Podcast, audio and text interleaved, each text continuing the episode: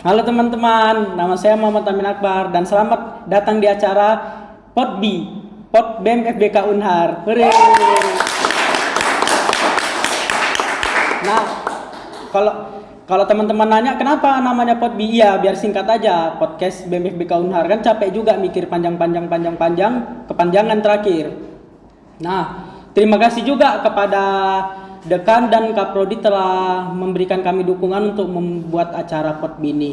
Nah, kami kedatangan bintang tamu nih yang berpengalaman dalam pidato-pidato gitu guys atau rasa percaya diri lah kalau bisa dibilang dalam berpidato. Boleh diperkenalkan Kak namanya siapa? Perkenalkan semuanya, nama saya Rizka Aulia Arufi Putri Rata. Saya mahasiswi dari Fakultas Bahasa dan Komunikasi, jurusan Sastra Inggris semester 7. Terima kasih Kak telah meluangkan waktunya datang ke sini. Jauh perjalanannya tadi Kak dari rumah Kakak. Lumayan. Rumah Kakak di mana Kak? Kalau boleh tahu.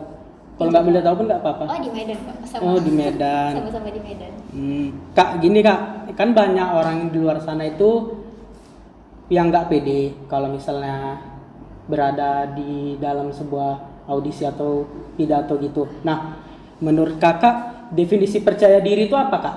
Nah, jadi menurut saya gitu ya, percaya diri itu sebenarnya uh, suatu sikap ataupun rasa kepercayaan kita terhadap kemampuan kita sendiri gitu.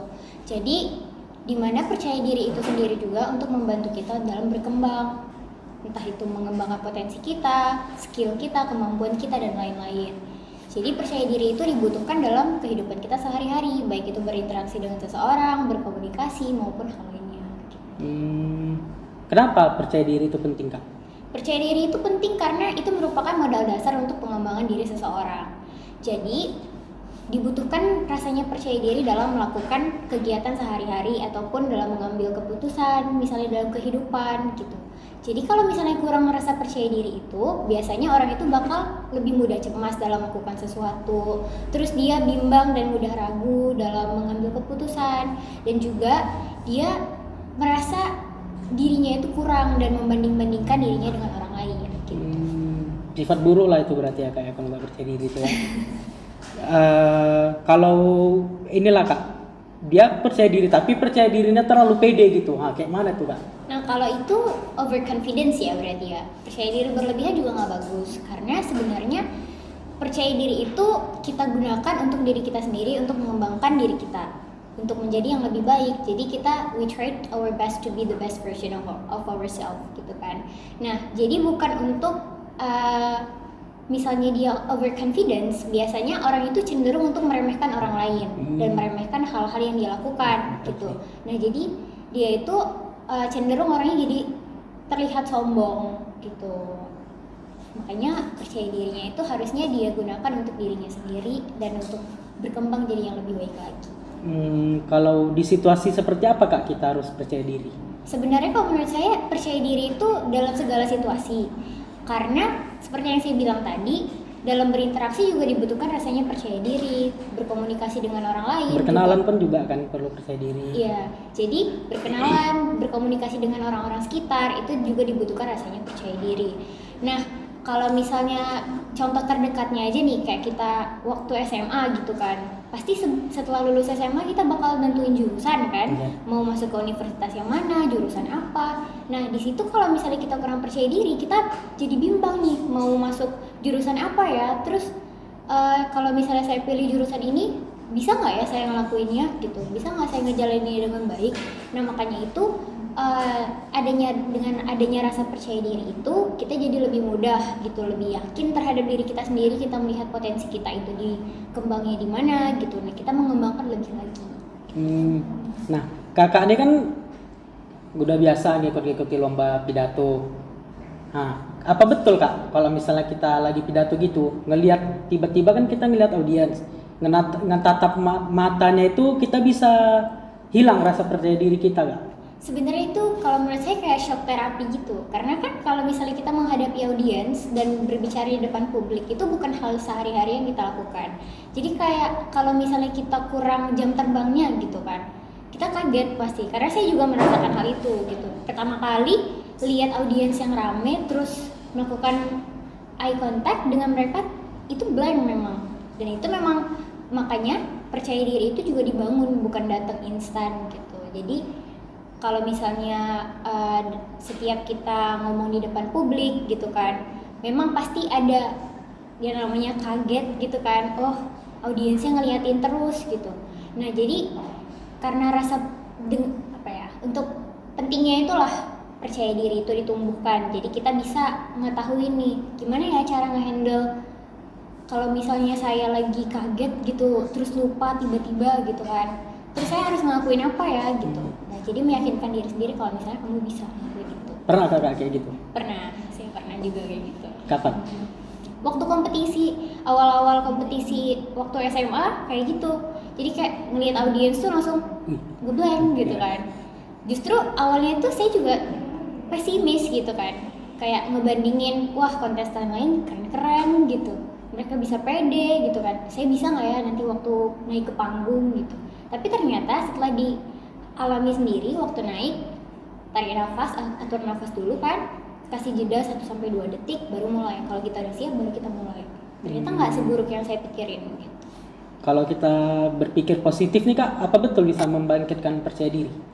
Kalau berdasarkan pengalaman pribadi ya karena sebelum naik ke atas panggung biasanya saya mengalihin diri saya dengan pikiran-pikiran positif meyakinkan bahwa kalau misalnya memang ada orang bakal selalu ada yang lebih baik dari kita. Jadi yang perlu kita lakuin itu berusaha semaksimal mungkin ketika di atas panggung gitu. Kalau misalnya saya gugup gimana? Gugup pasti ada. Karena waktu saya juga uh, lomba pidato bukan gak gemeter gitu kan tangan gemeter juga kaki juga gemeter gitu. Tapi berusaha kelihatan tenang gitu kayak mikir gitu kan. Kita pikirin gimana ya karena saya lagi uh, lagi gugup nih gimana biar nggak kelihatan gugup? gitu. Hmm. jadi ngomongnya juga berusaha sesantai mungkin mencoba santai padahal jantung udah berdebar hmm. kencang banget gitu. Jadi kak kalau misalnya introvert gitu dia baru inilah macam baru punya pengalaman berpidato pas misalnya ada audisi gitu ha perdananya introvert kan di rumah aja gitu bahasanya. Nah, bagaimana tuh kak rasa percaya diri dia menurut kakak? Kalau menurut saya karena dia introvert, dia itu mengalami satu hal yang baru sama kayak kita melangkah pertama kali ke atas panggung. Ya pasti itu nggak mudah, tapi bukan berarti dia nggak bisa percaya diri di kemudian hari. Jadi sebenarnya rasa percaya diri itu kita bangun sendiri, kita yang uh, berpikir gimana ya meyakinkan diri kita sendiri gitu untuk melakukan ini, membuat keputusan dan lain-lain. Jadi bagi seorang introvert itu bukan gak mungkin dia untuk jadi percaya diri di kemudian harinya gitu karena kita yang bangun rasa percaya diri itu sendiri. Kalau cara menghadapi tanggapan negatif kak, kalau dalam kita dalam posisi pidato itu kayak mana kak? Kalau misalnya tanggapan negatif pasti ada gitu kan, karena kita udah berani maju ke depan umum, pasti kita harus bisa menerima kritik dan saran orang lain. Pasti ada pro dan kontranya.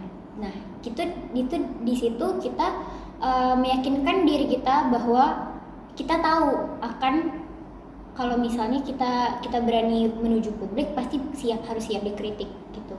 Akan ada kritik yang membangun dan jadikanlah itu motivasi untuk maju ke depannya. Gitu. hmm kalau bergaul gitu kita banyak bergaul gitu sama orang-orang gitu kak. Kawan kita banyak lah. Nah itu bisa membangun skill komunikasi kita kak kalau menurut kakak. Menurut saya iya karena semakin banyak kita melakukan interaksi sosial dengan orang lain pasti kemampuan komunikasi kita dalam berinteraksi juga bakal meningkat. Nah, itu dibentuk karena misalnya dia ikut komunitas dengan orang yang nggak ikut komunitas. Pasti kemampuan berbicaranya juga bakal beda yang ikut komunitas dengan yang tidak. Jadi, lingkungan itu juga membantu kita untuk berkembang lagi. Hmm. Apa ada terapi khusus atau apa kayak gitu, Kak, dalam untuk membangun kepercayaan diri kita? Kalau terapi khusus nggak ada, cuman uh, kalau dari pengalaman saya sebenarnya itu semakin sering kita memberanikan diri untuk tampil ke atas panggung pelan-pelan kita bisa meng, kita bisa ngehandle masalah-masalah sewaktu di panggung gitu kayak gugup tadi rasa gugup tadi karena rasa gugup nggak mungkin hilang kan iya. nah dan rasa gugup juga bisa datang kapan aja gitu kan jadi kita justru di situ mempersiapkan diri gimana nih cara ngehandle rasa gugup ini biar saya tuh nggak nggak berantakan gitu makin Hmm. berantakan waktu tampil gitu karena sebenarnya lebih ke usaha meminimalisir kesalahan sewaktu tampil. Berarti kakak kalau misalnya ada pidato-pidato baru nih grogi ya, masih grogi atau kayak mana? tetap grogi itu tetap. Justru semakin uh, demam panggung itu makin parah gitu kalau sebelum tampil. Karena kayak ngerasa kadang beban sebelum sebelum kita tampil itu tapi te- tapi sebenarnya kita itu berarti kita mau menunjukkan yang terbaik gitu kan. Makanya kita grogi kayak takut salah segala macam. Itu pasti tetap ada. Cuman sewaktu di panggung persiapkan diri dulu atur nafas dulu. Di handle ya kak ya? Mm-mm, mikrofonnya juga di posisinya dibagusin gitu. Kalau udah siap baru mulai. Kak- kakak pernah dapat komentar negatif gitu dalam perpidato? sejauh ini belum mungkin Hmm. kayaknya belum tahu aja gitu belum dengar gitu Belum dengar dari mulut-mulut orang lain ya kak ya? iya tapi kalau misalnya sewaktu pidato kalau misalnya dapat tatapan yang enggak kurang mengenakan itu pernah gitu. Ada pas kakak pidato orang menguap ada kak? Pernah kakak jumpai? Kakak Nggak lagi pidato, wah gitu kak dia.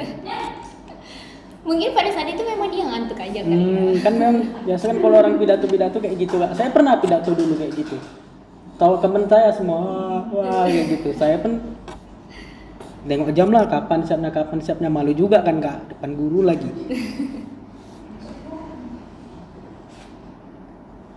Kalau bersikap cuek, kalau lah kakak dapat gini kak negatif apa komentar negatif gitu, itu kakak terima atau enggak kak?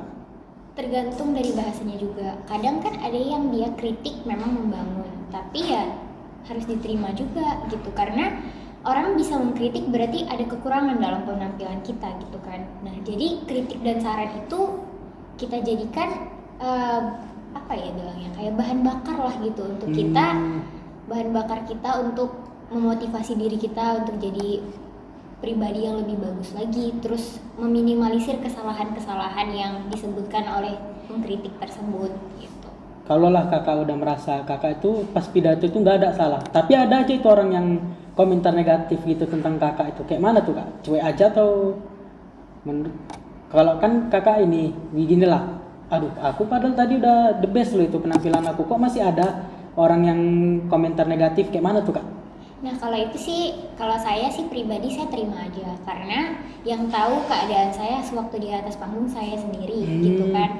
Jadi untuk kebenaran dan itu juga penilaian dia gitu. Penilaian orang lain juga beda-beda sama kita. Kita juga nggak bisa memaksakan orang untuk puas dengan setiap hal yang kita lakukan. Jadi ya jadikan itu pelajaran aja. Kalau ini kak mengatasi grogi di atas panggung tuh kayak mana kak? Misalnya tiba-tiba grogi gitu. Padahal kita udah persiapkan diri dari awal tuh kita nggak grogi, tiba-tiba lah baru ngomong gitu atau sepatah dua kata tiba-tiba grogi. Nah itu kayak mana kak cara ngilanginnya? Oh ngeblank gitu ya? Hah tiba-tiba belum lagi nengok mata orang udah ngeblank. Kalau kayak gitu saya juga pernah sebenarnya sampai lupa skrip yang udah saya persiapkan tuh sampai lupa. Biasanya kalau kayak gitu kan eh, ketika saya ngalamin itu sebelum naik ke atas panggung saya siapin tisu buat dipegang. Jadi usahakan kalau pas naik di atas panggung tuh ada pegangan gitu. Jadi kita tuh kalau misalnya grogi kita bisa pegang tisu tersebut gitu. Itu juga saya dapetnya dari guru SMA. Dia Hmm. bilang kalau kamu grogi bawa aja tisu terus kamu genggam dan di saya alhamdulillah berhasil gitu jadi nguranginnya ya dengan genggam tisu atau kayak misalnya pegang mikrofonnya atau ada juga yang dia modelnya orangnya jalan-jalan ngitarin panggung gitu jadi sebenarnya cari cara ternyaman kamu yang bisa ngilangin kamu ngilangin kamu untuk ngurangin rasa grogi tersebut Kalau kakak sampai sekarang tuh ya masih kadang kalau misalnya mau grogi pegang tisu ya. iya masih Kalau mondar mandir gitu nggak ada ada kakak coba. pernah dicoba tapi karena nggak terbiasa jadi nggak seampuh megang tisu Hmm, nggak seefektif pegang tisu ya kak ya. Oke, kita akan break setelah pesan-pesan berikut ini.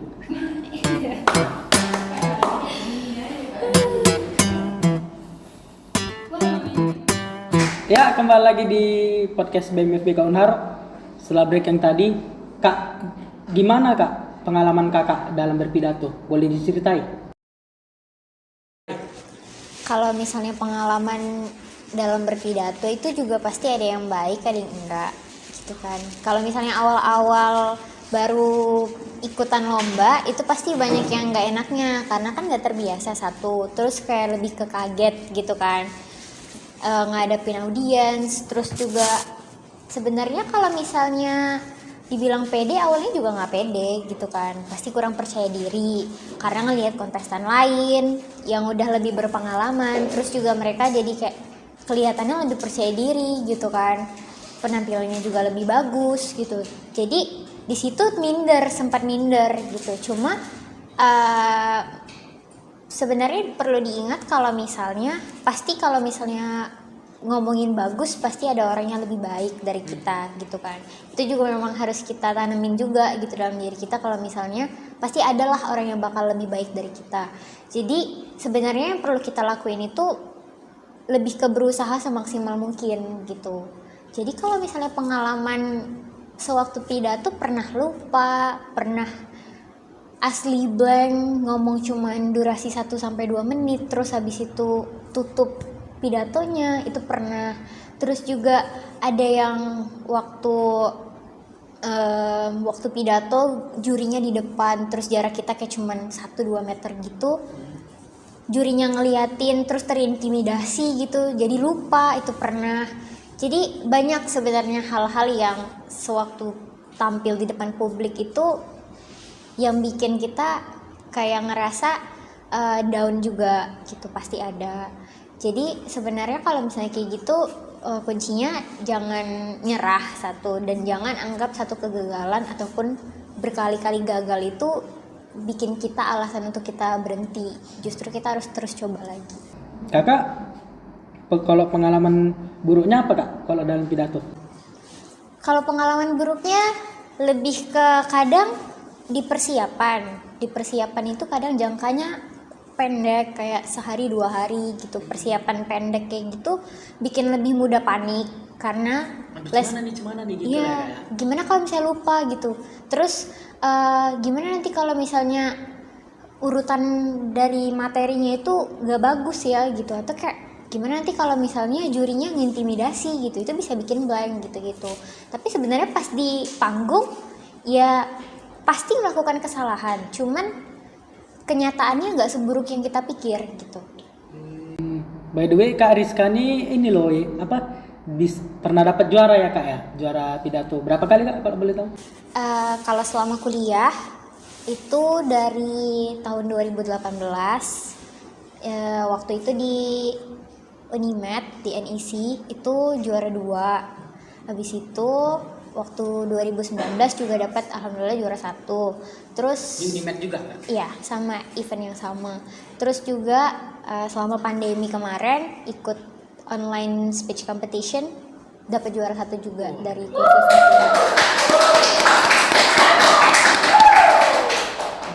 bangga saja dia di kelas kakak jadi kak kalau tips dalam perpidato itu boleh kakak sharing kalau misalnya tips sebenarnya yang paling utama itu persiapan, persiapan materi dan persiapan untuk menyiapkan pidato itu. Jadi usahain kalau misalnya pidato bikin bikin skripnya sendiri gitu. Walaupun kita cari pasti referensinya kita cari dari berbagai uh, berbagai sumber gitu kan. Cuman usahain bikin skripnya sendiri. Jadi kita lebih paham alur alur materinya itu apa. Terus juga kita lebih menguasai. Karena biasanya orang mikir pidato itu dihafal dihafal mati yang beneran dihafal dari A sampai Z. Jadi itu yang sebenarnya bikin kita gampang blank. Yang perlu diingat itu kalau misalnya bikin pidato itu tuh dipahamin dan di, yang dihafal itu bukan setiap katanya tapi lebih ke urutan materinya apa Eh, dari awal pembukaan terus isinya penutupan. Sebenarnya diingat itu lebih ke urutan materinya bukan seluruh katanya. Jadi kalau misalnya pidato kalian berubah dengan apa dengan skrip yang ditulis itu nggak apa-apa justru lebih bagus. Jadi usahain kalau misalnya ngomong itu ya naturalnya kita aja. Karena pidato juga kalau misalnya bahasanya terlalu tinggi audiensnya juga belum tentu bisa memahami. Jadi usahain kalau misalnya bikin pidato itu yang di, yang mudah dipahami jadi pesan yang kita sampaikan itu sampai kepada audiens gitu.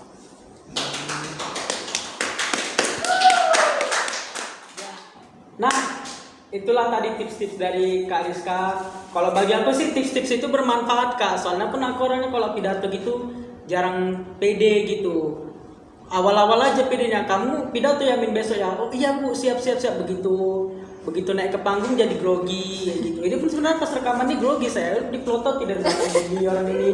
Awas saja min kalau sampai ngulang-ngulang ya. Itu kalau doai aja lah saya selamat guys. Mudah-mudahan bermanfaat juga bagi teman-teman yang nonton. Ya kalau insya Allah lah bermanfaatnya itu. Soalnya kan mana tahu ada yang introvert juga teman-teman atau yang PD-nya terlalu berlebihan. Tadi juga udah disampaikan kepada Kak Rizka, PD yang berlebihan atau introvert itu bagaimana. Ya segini sajalah podcast untuk kita hari ini. Kalau next time mungkin bisa juga, boleh kak kami undang kakak. Boleh dengan senang hati. Insya Allah. Kalau kakak ada akun sosial medianya? Ada IG. Ini soalnya mau kami masukkan juga kan ke IGTV, ke YouTube. Apa namanya apa kalau IG? Kalau IG Rizka Auliet 07 nanti bisa dicantumin di bawah Nah, sini. kalau saya M Titi Amin Akbar. Kalian follow ya guys ya. Ini bakalan diupload juga kok ke YouTube YouTube BPP Kaunhar. Jangan lupa di like, komen dan share dan subscribe. See you guys. sap to roll away, for the heart to heal its face. Hmm. It's a new day, just gotta take it. Just wanna say I was mistaken. Breaking the ties, gotta be patient. For the skies to show a ray, for the thoughts to fade away. Oh,